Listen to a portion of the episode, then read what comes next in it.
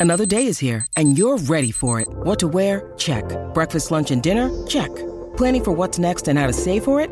That's where Bank of America can help. For your financial to-dos, Bank of America has experts ready to help get you closer to your goals. Get started at one of our local financial centers or 24-7 in our mobile banking app. Find a location near you at bankofamerica.com slash talk to us. What would you like the power to do? Mobile banking requires downloading the app and is only available for select devices. Message and data rates may apply. Bank of America and a member FDIC.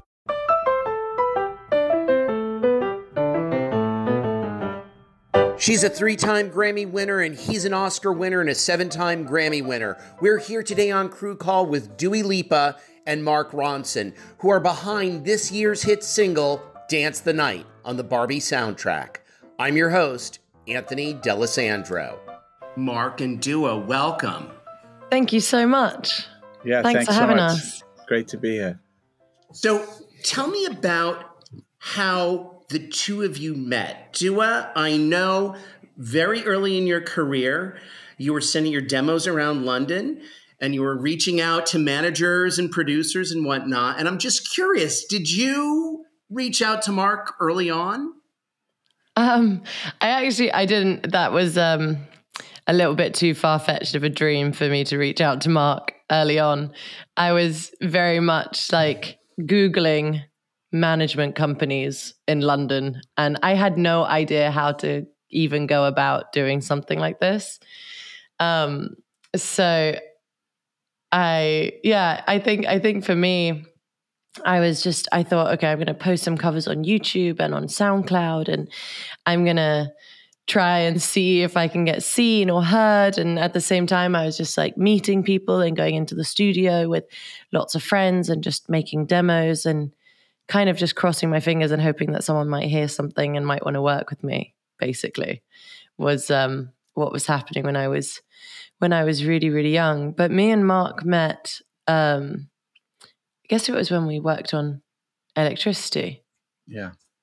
Well, we probably met before that at something. Yeah, I think maybe because you were working with some of the people that I love collaborating with, like Yeah. Andrew Wyatt and Emile Haynie. And I remember Mhm. everyone talking about how great you were. And then uh, Diplo and I had the demo of this song Electricity, like sort of rough, like mainly just the melody and the track. And uh, and I was actually in the studio with Andrew Wyatt, who co-wrote Dance the Night with us, and um, was working. I was just like, man, who would sing this song? Like, who has like, who's like has that great soulful voice it could take? Because there's like gospely chords in the track as well, and and obviously I wanted somebody who was like kind of big, like a pop star, you know. And and Andrew had just been in this writing camp with Dua, and just said, you know, it's great, Dua. And I remember I had your number somehow, or maybe Andrew asked if it was okay to give you the number, and I said like, hey, this we got this song. I'd love you to hear it, and and it kind of just went from there. Mm, yeah. And that was when you had um, a studio in LA. That was like before you came back to New York for a bit. You were working out of like Zelig. Yeah, and and I I will tell you, uh, there was never a day that more boys showed up to the studio accidentally than the day that Dua came in to record the vocals. Shut up. It was a Sunday afternoon too, and there was like the farmers market that shuts down all that whole area of Sunset. So like people really had to battle through to to to get there. And I remember just like, "What are you doing here?" They'd be like, "Oh, I just came in just to uh, heard you were doing a session with Dua today." That's the truth. I was gonna That's very Was it like the Beatles in reverse? Did you know? Can was she like running in front of the train station? Was there was there a whole mob after her? Pretty much. Um, the well, that's interesting. I was going to ask you guys about each other's superpowers um, later on in the interview, but you know, Mark, to pound out a good song, it takes them about ten writing sessions. She does it in less than half that. Could you expound on that? I think that certainly not in the case of Dance the Night, because that was probably one of the longest I've ever worked on any song because we wanted to get it so right. But I think that, listen, I'm sure there's songs that do it that you've written in half a day that are incredible. And then there are some that just require and need and, and that extra special care for what for whatever reason. It doesn't mean they're they're better or worse. It's just every song is is different. I think, um, in my opinion, like when I think about it on my first two records, I probably didn't actually have the confidence to go back to a song and really fight for it in the way that we did for Dance the Night because I felt like whatever I got in the day um in the session that was probably the best it was going to be maybe like a couple of tweaks or whatever whereas the more I've worked the more I like hone into my craft the more I write the more I spend time with incredible artists and songwriters and producers the more I learn and I feel more confident that now I never want to let you know something good go to waste. And so when we fell in love with what we had in terms of the melody for the chorus, we then went back and we worked backwards and we're like, all right, the verses were good, but we can get them better. So we went back and we rewrote the verses for Dance the Night to make it perfect, to make it up to par with the chorus. Then we went in and started rewriting certain lyrics in the chorus to then have that, you know, marry in a way that felt like we were doing it justice. And on top of all that, we had this mega movie that with the whole cast that was having this massive dance number and you're like all right we can't let them down. We can't let greta down. We can't let ourselves down. Like every part of this has to be 110% and i've i love the process of doing that with dance tonight and i think it also just takes like a little bit more confidence to not give up on something and really really fight for every tiny bit of the song. And I did that a lot with the new record as well. It's just like you kind of just take your time to, I don't know, really carefully curate every every little bit and that's what we really did with dance the night. Can you tell me about the earlier version of dance the night? Was it i'm always fascinated by songs like for example billy joel will have, you know, We Didn't Start the Fire was a very slow song before it became a very kind of snappy song. Was, I mean, obviously Dance the Night was always meant to be a disco number, but was there something distinctly different about it in its early iteration? I guess a part, like maybe we sped it up a little, like the original, you know, string instrumental. Um, I think that we up the tempo a yeah. bit, but like for the most part. And, and also like the the first batch of the lyrics were really they were really good, but they were just about a bit more like leaning into the existential crisis and a little, little bit more of like this sort of like when the world's against you, this is what you got to do and you got to get up. And it was, they were cool. But then every time we'd watch it, especially as more footage came in of the film, it just didn't make sense with like Margot Robbie, like everybody smiling and glittering. Like, of course, it was feasible they were listening to a Dua Lipa banger in Barbie Land, but just it.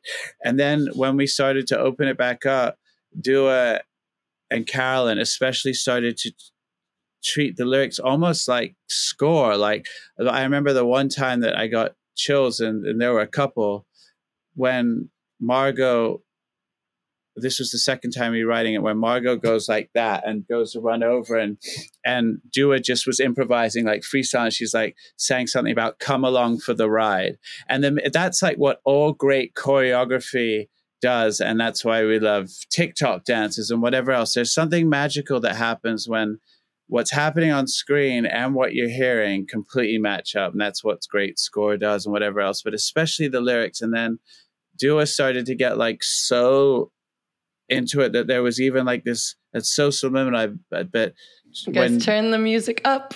Yeah right when Margot goes like that we she go goes like this and they put yeah, their hands she, up and then it's like come along for the ride. We had like just little things to match up to the movement and the moment and we had the big screen set up in the in the studio and we would watch it and write it. But yeah i guess we did treat it quite like a score in that in that sense. Mark let's go back to the beginning. George Drakoulias reaches out to you, texts texts you, says Barbie. Was this was the film being shot then? I think they were two weeks out of shooting. I think they were like in, so they really like were through pre-production, but that they were about to do this start rehearsals for the big dance number. So yeah, I think they were one week out of rehearsals for the dance number, and um, I obviously wasn't aware of all this when it was going, but now that I've seen interviews with Greta and Margot, like that was the first time even all the cast met to really bond. And, um, you know, there was this sort of, I spoke to Greta and she's like, there's this big dance number. It's, uh, it's the end of Barbie's best day. It happens early in the movie. I really want to set the tone for the film with this just like wonderful disco modern banger, you know? Um, so I started to work on the track instantly because I read the script and I was just so in love with it and I loved everything about Greta and her vision. And um, I think that even in the early portion of it, I kind of had Dua in mind as sort of this like goal, like you know, I didn't had no idea what she was doing, but but just to ask if she would be involved. And I started working on this track, and I sent the earliest demo, sort of skeleton, to to Greta so she could start the dance rehearsals. Because at first they were like, well, just tell us what tempo it's going to be, or maybe another song that it might sound like that we can rehearse to. And I was like, that's bananas. Like, I, if you guys start rehearsing, it, but then at the same time, to have the pressure of us being locked into whatever I did on that first thing as well was like, okay, this better be good, even if it's just a demo. Because, um, and so, and, and that was what happened. And then, once they started rehearsals, I sent it to Dua and I just said, Hey, there's this movie. It's fantastic. I think you're going to really love it and you're going to love Greta and we'd love to have you write the song. And then Dua, in terms of writing the song, tell me about that. Tell us about your writing process, Dua. Um, you have a writing partner and what do you write on? Or do you write on piano? Uh, do you have a diary of lyrics? Tell us about tell us about your process.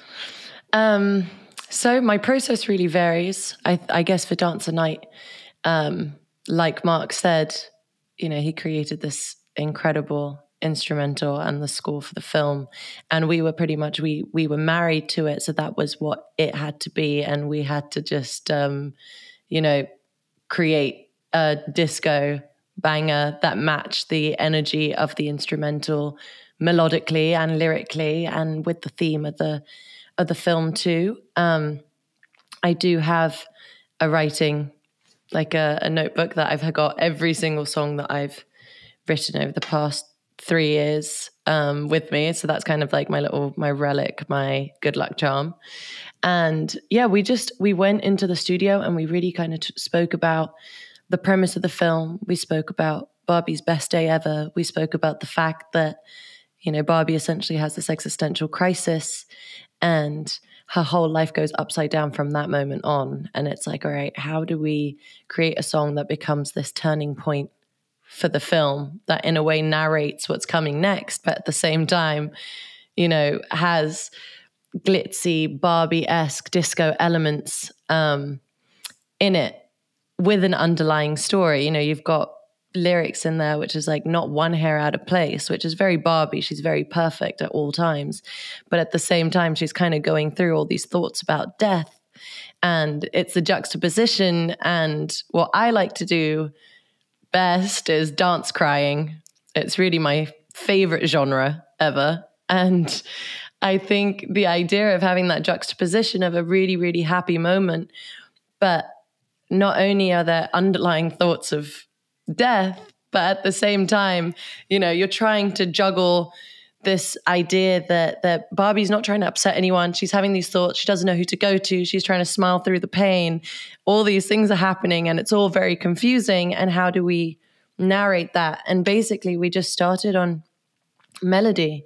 It was me, Caroline, Andrew, and Mark. And we just kind of sat for a while making melodies that felt that were really cool and unique and different, but had a modern disco element to it.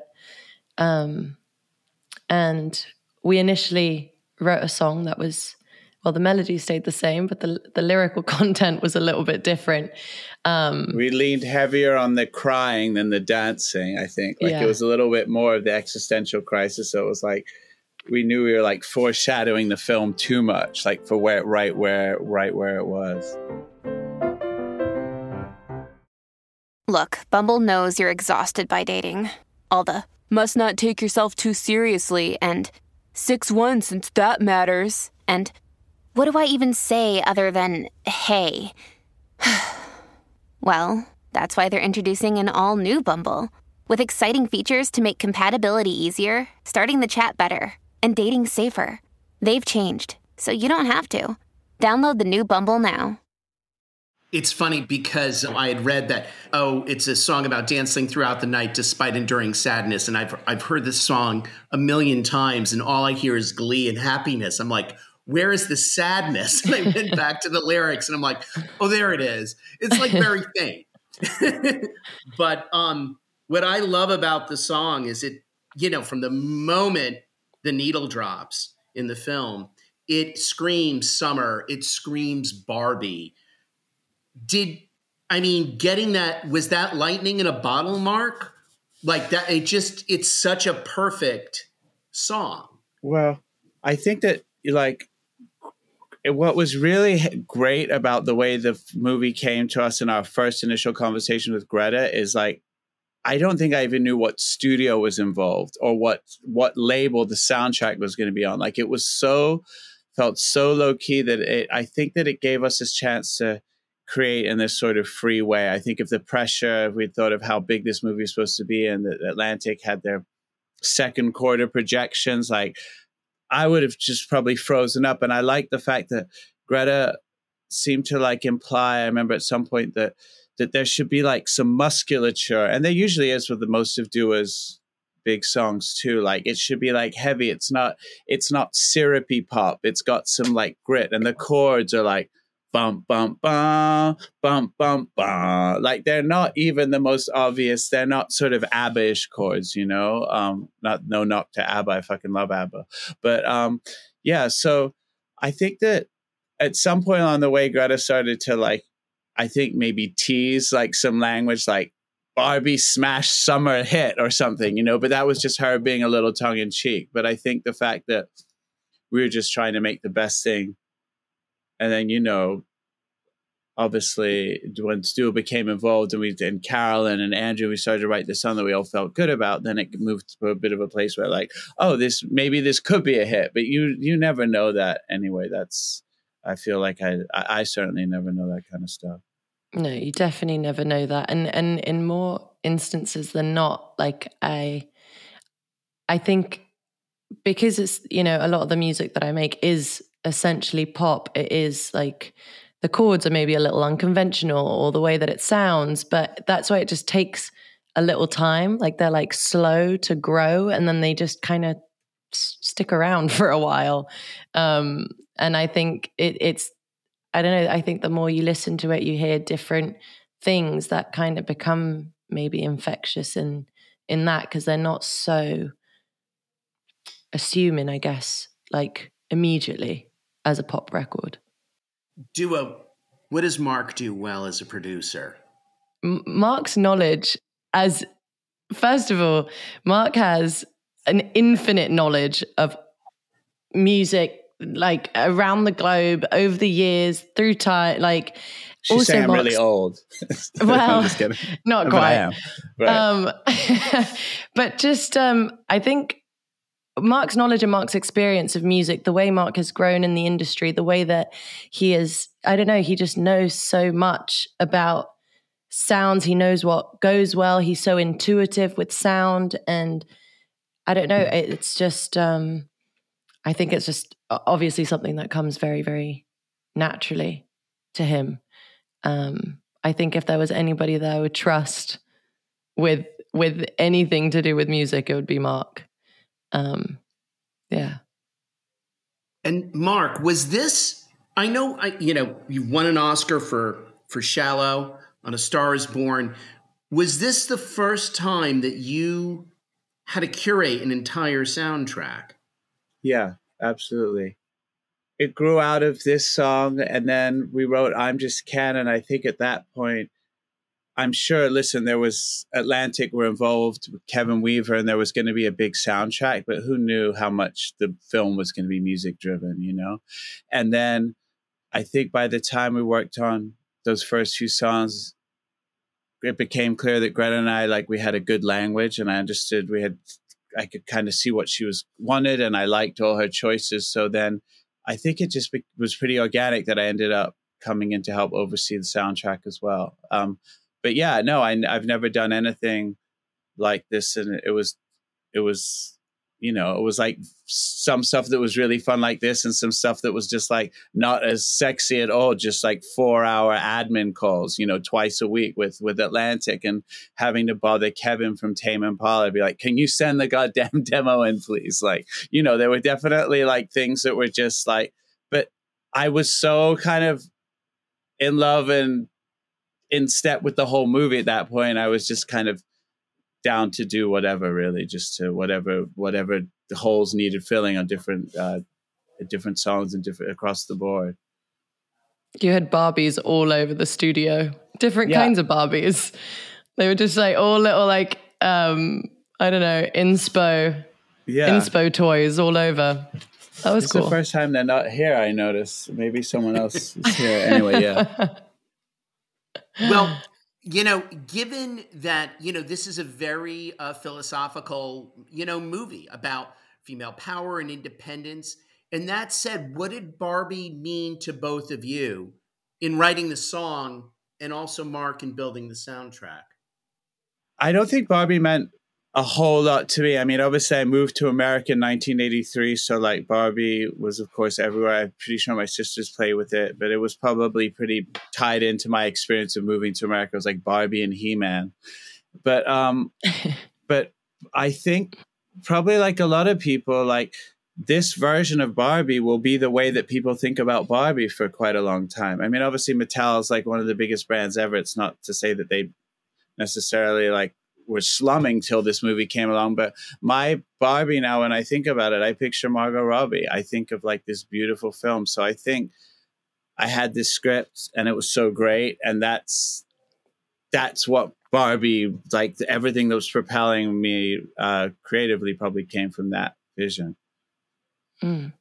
Barbie for me, I um, I remember having Barbies, but for me, it was like my form of expression was to cut their hair and change their outfits. And I never wanted my Barbie to be really pretty or like I just didn't really love the way she was always so perfect. Like for me, it was like coloring the hair, drawing the face, sometimes taking the head off, an occasional leg. It really depended on like how I felt um in the moment. But it was it was just like whatever I wanted. It was just um you know, a fun toy to like really express myself, which is why I feel like the film also kind of gave it a whole new meaning for me because I felt like I related to Barbie way more than I did when I was younger. It gave me, it, it was like, oh, but that is the Barbie that I, you know, feel like I recognize much more in my childhood.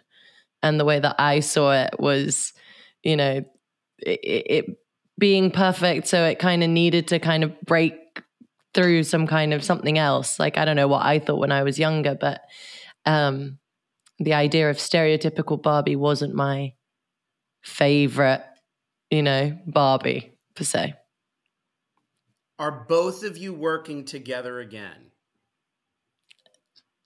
I think we're always like. I mean, I just love working with Dua. She's just, especially on this song, because this was the first song we really wrote together from soup to nuts, and uh, yeah, I hope that we'll always work together because I I love the way she writes. I love her voice, and she's just a good friend and all of it.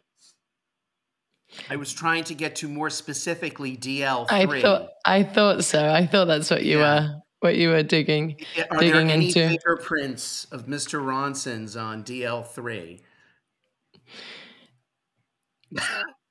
no, we're both just like leaving. no, but it's an amazing we, album. Yeah. Um, we Every haven't got anything for DL3, but we have we have been been writing some stuff that might might find a home. Every, every time we would get yeah, back yeah. in to write, we would end up being like, okay, well, we'll spend, how about we spend Monday fine tuning the Barbie song and then we'll work Tuesday through Friday on something for, for DL3. And then we'd, we'd just open up the Pandora's box to Barbie and just keep making it better. And then it would just turn out that every time we got yeah. together, just came with like tinkering and making the song as good as it could be. Yeah, we were really, really focused on on Dance the Night, but we will always be working together. So I'm sure there's a lot more in store for me and Mark musically. At least I hope so. Me too. Dua Lipa and Mark Ronson, thank you so much. Thank, Thank you you, so so, much. much, Anthony.